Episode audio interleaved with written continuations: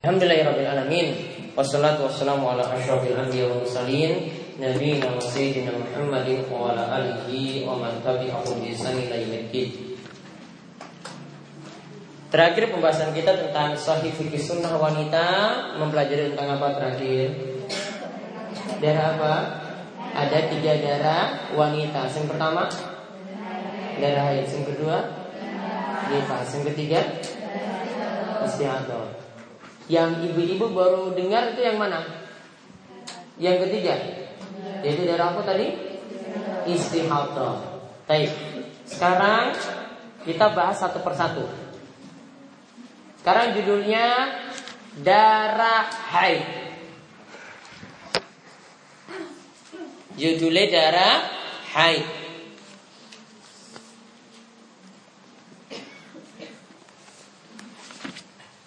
Sing buku terjemahan itu halaman pinten nggih? 100 Jadi biar dibaca di rumah. Nggih 101 Sekarang kita lihat pengertian darah haid terlebih dahulu. Darah haid adalah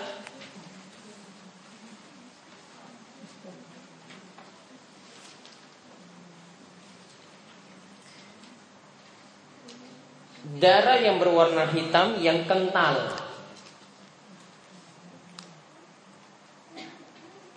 Darah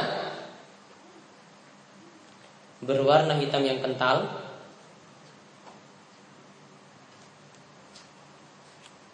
Baunya tidak sedap. Baunya tidak sedap yang keluar dari tubuh wanita yang keluar dari tubuh wanita melalui jalan yang khusus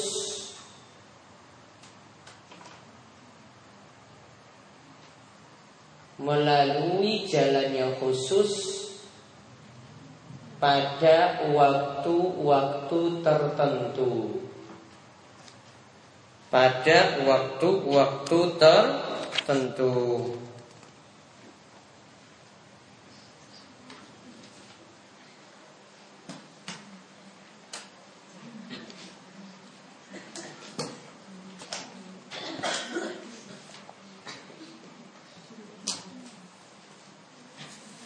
Nah, kemudian poin di bawahnya Haid pertama kali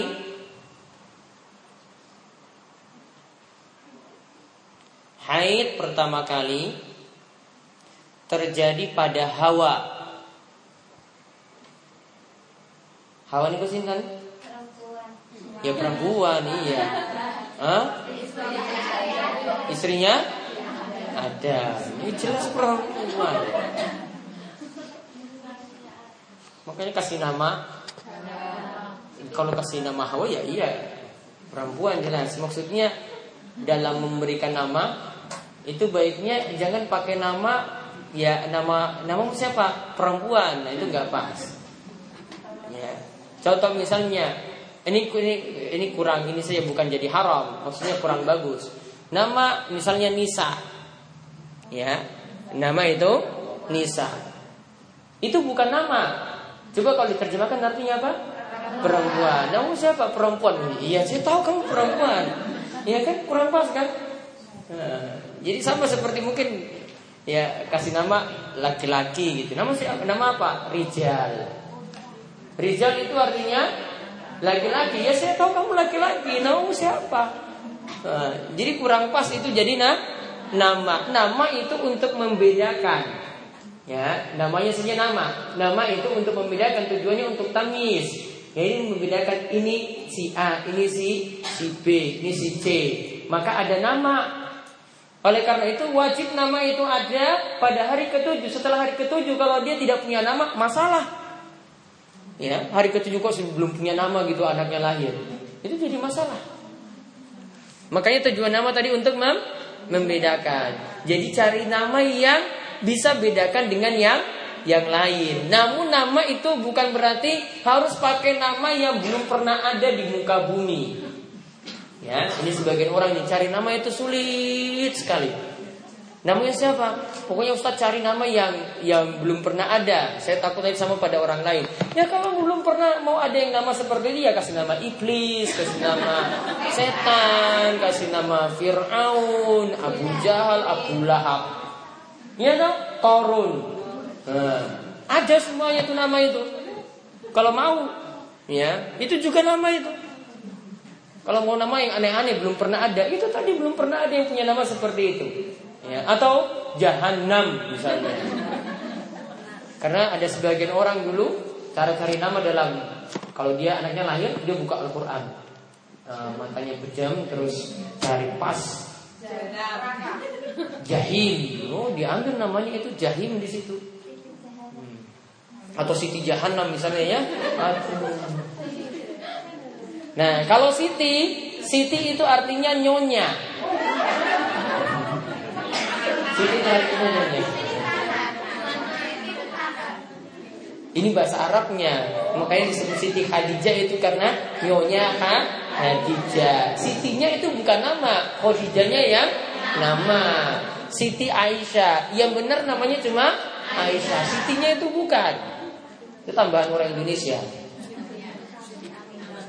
Baik, lanjut. Kembali ke ke darah tadi. Baik. Jadi mulai dari Hawa haid itu terjadi. Kemudian ditulis lagi haid sudah jadi ketetapan Allah bagi setiap wanita. Haid sudah jadi ketetapan Allah bagi setiap wanita.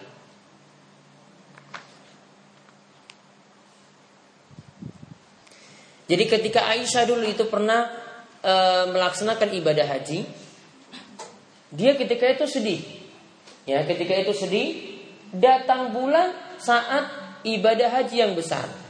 Aturannya kalau dalam dalam ibadah haji kalau wanita itu datang bulan dia tidak boleh melakukan tawaf keliling Ka'bah. Ya dia tidak boleh melakukan tawaf keliling Ka'bah. Maka ketika itu Aisyah itu sedih. Kemudian Rasulullah SAW itu beritahu seperti ini. Inna hadza am amru katabahallahu ala banati Adam. Ini sudah jadi ketetapan Allah bagi setiap wanita keturunan Adam.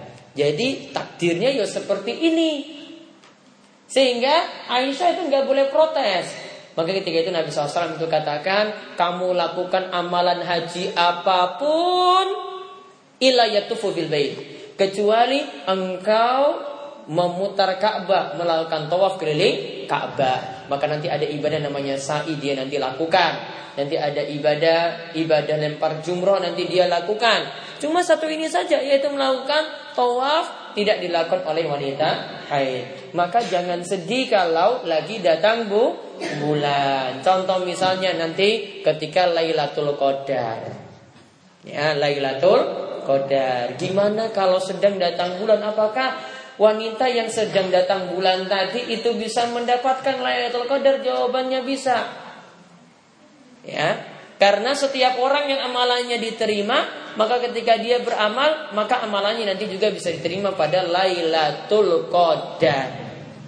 Terus apa yang dilakukan oleh wanita yang mengalami haid kalau tiba Lailatul Qadar?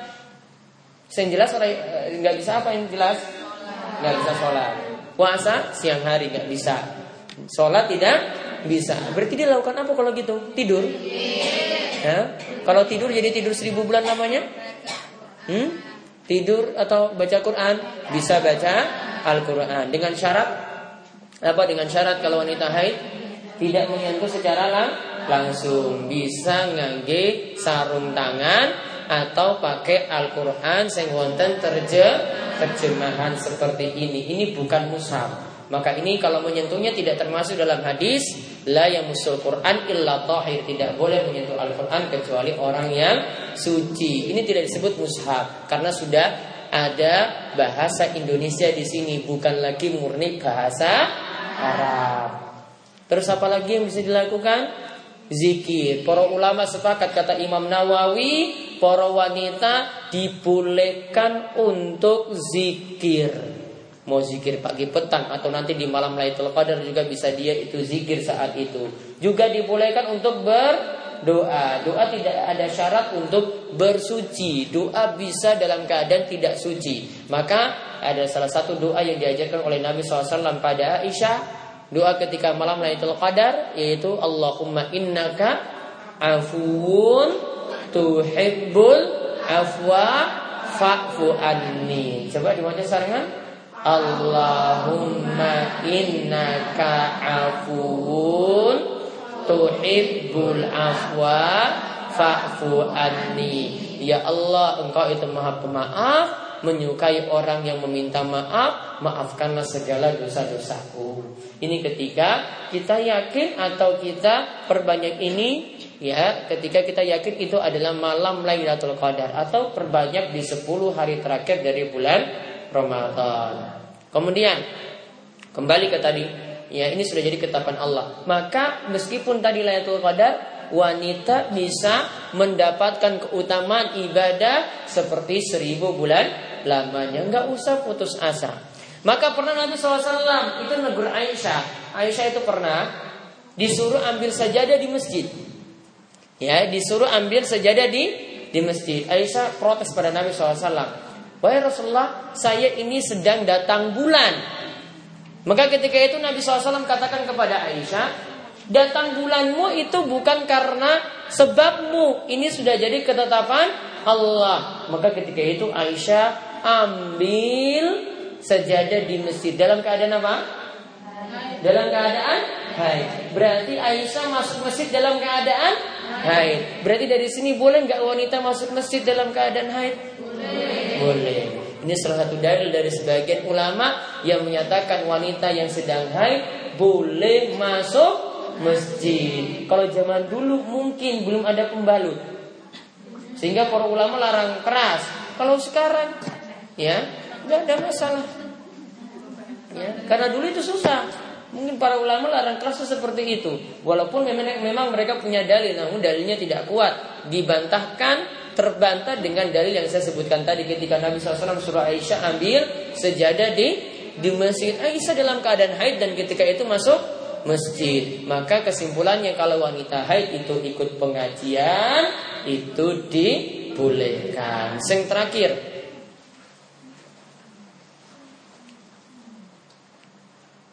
Catat di bawahnya lagi tidak ada batasan minimal dan maksimal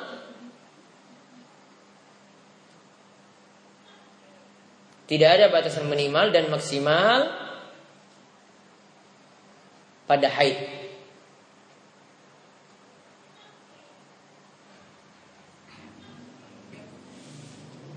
Artinya gini, ini kaidah yang sangat membantu sekali. Ini disebutkan oleh penulis Sahih Fikih Sunnah Syekh Abu Malik dan ini disebutkan juga oleh Syekh Abdurrahman bin Nasir As-Sa'di. Mereka katakan bahwasanya wanita mengalami haid itu tidak ada batasan minimalnya. Berapa jam orang baru disebut haid.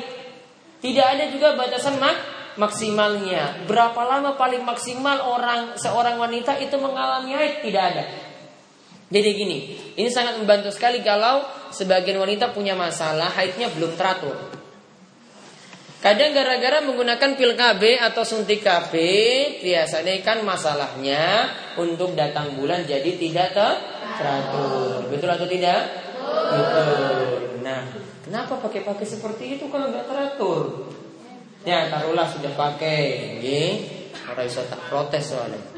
Nah, taruhlah sudah pakai tadi KB, kemudian akhirnya tidak teratur. Ada yang cuma satu hari datang bulan dan kemudian rampung. Ada atau tidak? Ada.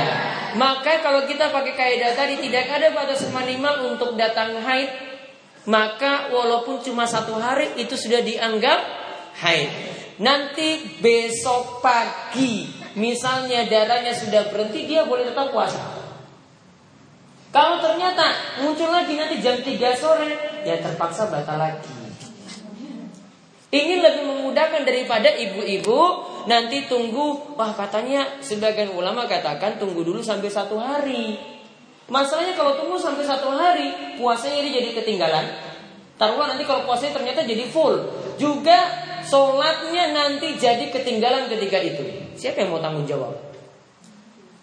Iya kan? Akhirnya nanti kan dia tinggalkan sholat. Oh, karena tunggu-tunggu. Wah saya kalau tunggu-tunggu lagi, nanti siapa tahu keluar lagi. Nah untuk nunggu ini, dia nanti pasti akan merasa saya masih haid. Akhirnya dia tinggalkan sholat. Masalahnya di situ. Jadi paling amannya pakai waktu tadi yang para ulama katakan tidak ada waktu minimal. Jadi mungkin ada yang cuma sampai satu hari atau setengah hari darahnya sudah berhenti ya sudah. Kalau sudah yakin berhenti, dia mandi, kemudian melaksanakan salat. Maksimalnya juga tidak ada. Apakah sampai tujuh hari maksimalnya enggak? Apakah sampai 15 hari? Kalau masih benar itu darah haid sesuai dengan ciri-ciri, selama ini belum jadi kebiasaan. Kalau nanti jadi kebiasaan nanti kita gabungkan dengan pembahasan istihadah. Kalau itu tidak ada kaitannya dengan darah istihadah, maka selama itu belum jadi kebiasaan walaupun 15 hari tetap dianggap sebagai darah haid. Demikian pembahasan kita dari sahih fikih sunnah wanita. Monggo jika ada pertanyaan.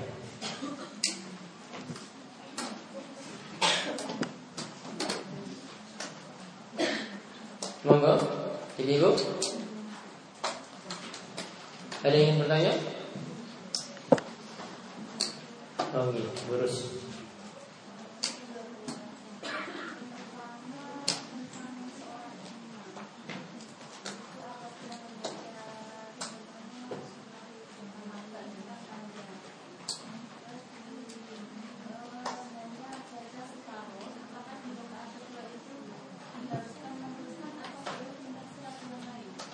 bagusnya diteruskan. Tidak masalah. Karena kalau dia tidak teruskan, dia potong cerita. Ya, sama kita lagi dengar cerita, terus dipotong tengah-tengah. Yang ngerti artinya kan penasaran itu, uh, ini ceritanya belum selesai kok sudah berhenti. Nah, bagusnya itu dirampukan, dilanjutkan ke rakaat berikutnya lagi. Jadi potong mungkin anda bisa untuk empat rakaat, mungkin bisa. Jadi baiknya dilanjutkan dengan surat yang sama. Namun kalau dia langsung ganti, biasanya itu karena lupa. Wah ini saya mau lanjutkan ini lanjutkannya apa? Akhirnya dia lompat anaba sampai al ikhlas. Ya, anaba langsung al al ikhlas. Ya nggak masalah, nggak masalah. Tapi ceritanya terpotong.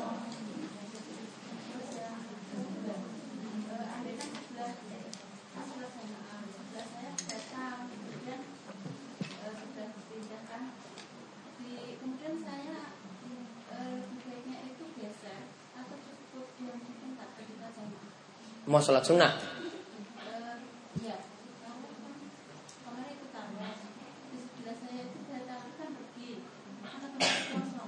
Iya. Dia sholatnya batal di tengah-tengah sholat gitu. Maka rapatkan soft berarti bergeser ke kanan atau ke kiri untuk rapatkan soft. Iya, semuanya harus tahu itu. Jadi tanpa diperintah lagi, yang sebelah ini rapatkan lagi, rapatkan lagi, rapatkan lagi. Itu. Iya, yang biasanya nggak mau rapat tuh karena nggak tahu.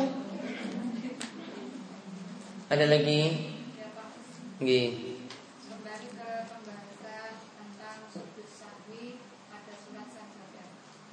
Sujud tilawah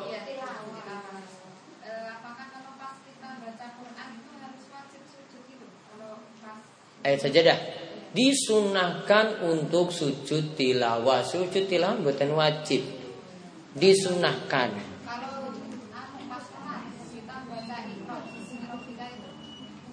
Terus? Ayat sajadah. Terus? Nah sekarang kalau ayatnya berarti wes rampung. Niku di ayat terakhir. Sekarang kita sujud tilawah di ayat terakhir tadi. Nanti setelah itu mau ngapain lagi? Harusnya kan berdiri lanjut lagi kan? Namun ayatnya sudah selesai loh. Lalu sujud terus? Hmm. Caranya dia sujud ini surat Iqra tadi dia sujud di, di ayat terakhir, kemudian dia berdiri lagi, lanjutan setelah surat Iqra itu surat Inna anzalnahu fi lailatul qadar. Dia baca surat itu. Jenengan ikut imam. Yang makmum itu ikuti imam. Imam turun sujud pokoknya manut.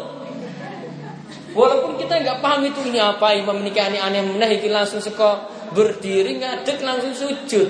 Pokoknya manut ya. Pokoknya derek mawon sama imam. Yang kemarin saya ceramah ketika di Duren itu kayak gitu. Pokoknya nggak tahu ini imam ini kerjaannya apa, pokoknya manut saja. Iya, karena orang di belakang itu nggak nggak tahu jelas.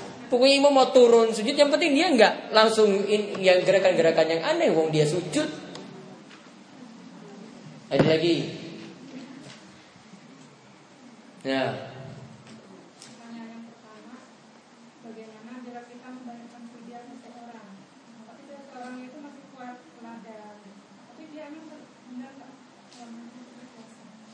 nggak mampu puasa karena sepuh.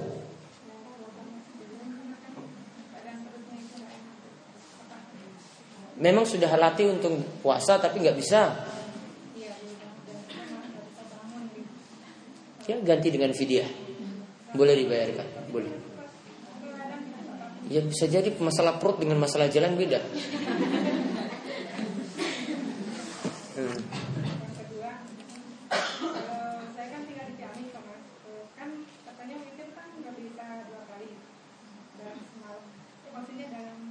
Nggih. Witir kan kita ada kunut. Wonten kunut kan kunut juga. Terus nggak boleh nggak kunut dua kali dalam semalam. Kalau witir dua kali dalam semalam kemarin nggak boleh. Yang karena la witroni fil tidak boleh ada dua witir dalam satu malam. Kalau kunut bagaimana? Nah, dalam mazhab Syafi'i boleh. Boleh. Dia yang kita bahas kemarin dalam sunnah abad Sunnah abad menurut mazhab syafi'i Itu ada kunut witir itu setelah pertengahan Ramadan seperti malam-malam ini dan juga ada kunut subuh. Namun pendapat yang lebih tepat kunut subuh tidak ada. Ya, kunut subuh tidak ada. Namun kalau kita jadi makmum, imam itu sedang kunut subuh, Imam Ahmad mengatakan tetap mengangkat tangan untuk ikut aminkan. Konten mana?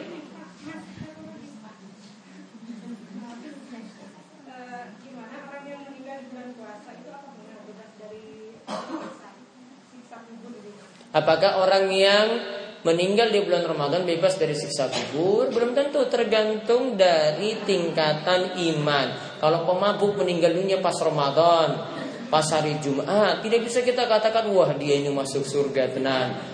Tidak bisa.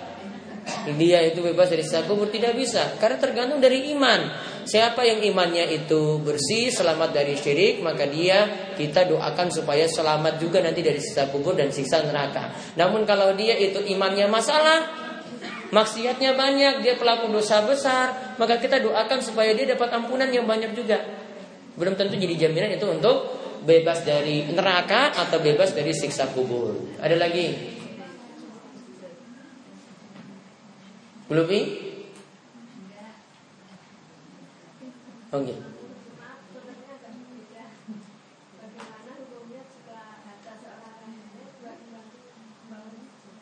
Bagaimana jika harta rentenir digunakan untuk bangun masjid? Para ulama bersih, uh, para ulama uh, saya tidak tahu ini sepakat ulama atau tidak namun kebanyakan ulama itu menyatakan dana haram atau dana riba tidak boleh digunakan untuk bangun masjid.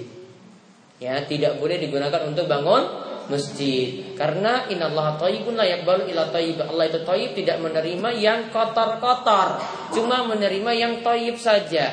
Sehingga kalau ada yang bangun masjid, ya dia intinya Coba menyalurkan harta saja. Namun dari sisi dia tidak dia dikatakan sodako bukan sodako. Itu juga bukan amal jariah, itu juga bukan wakaf karena bukan dari sesuatu yang halal. Intinya kalau ada yang jadi panitia kemudian dananya itu dari dana riba, baiknya tidak diterima. Ada lagi? Sampun? Nah, buat.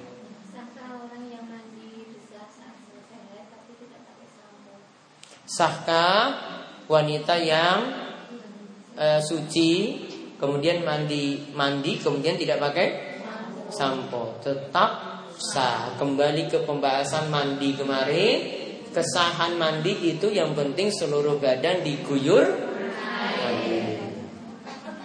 Konten mana?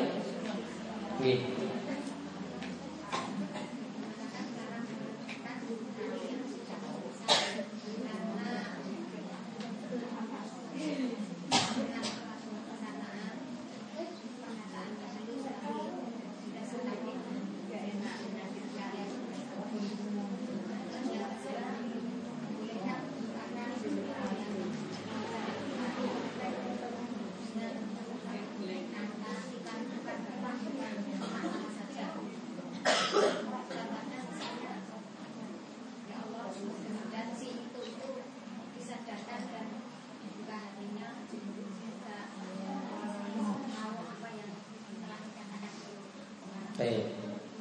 Jadi intinya setiap orang yang berbuat baik itu pasti dapat omongan, ya.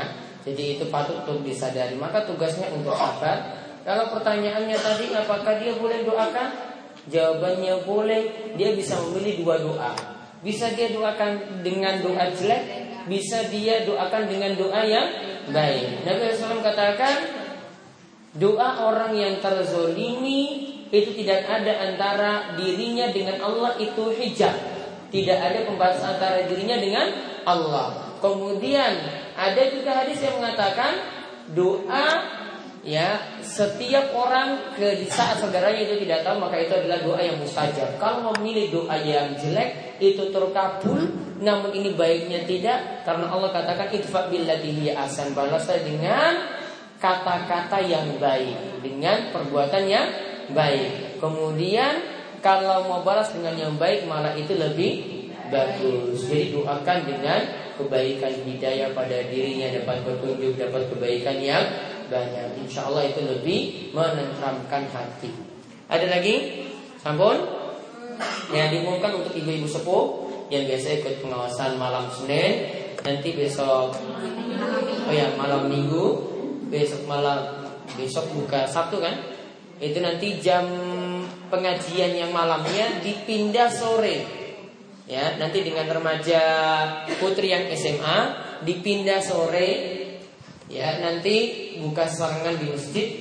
Kemudian nanti ada pengawasan dulu seperti biasa sambil menunggu buka. Nanti juga ada door menjelang berbuka. Jadi nanti diminta untuk berbuka di sini ya. Atau nanti makanannya bisa dibawa pulang. Yang penting nanti sampai setengah enam berada di masjid. Setengah lima sudah ada di masjid sini. Semuanya di atas tidak di kelas masing-masing. Namun semuanya berada di masjid atas. Gini kemauan yang kita sampaikan pada kesempatan kali ini. Mudah-mudahan bermanfaat.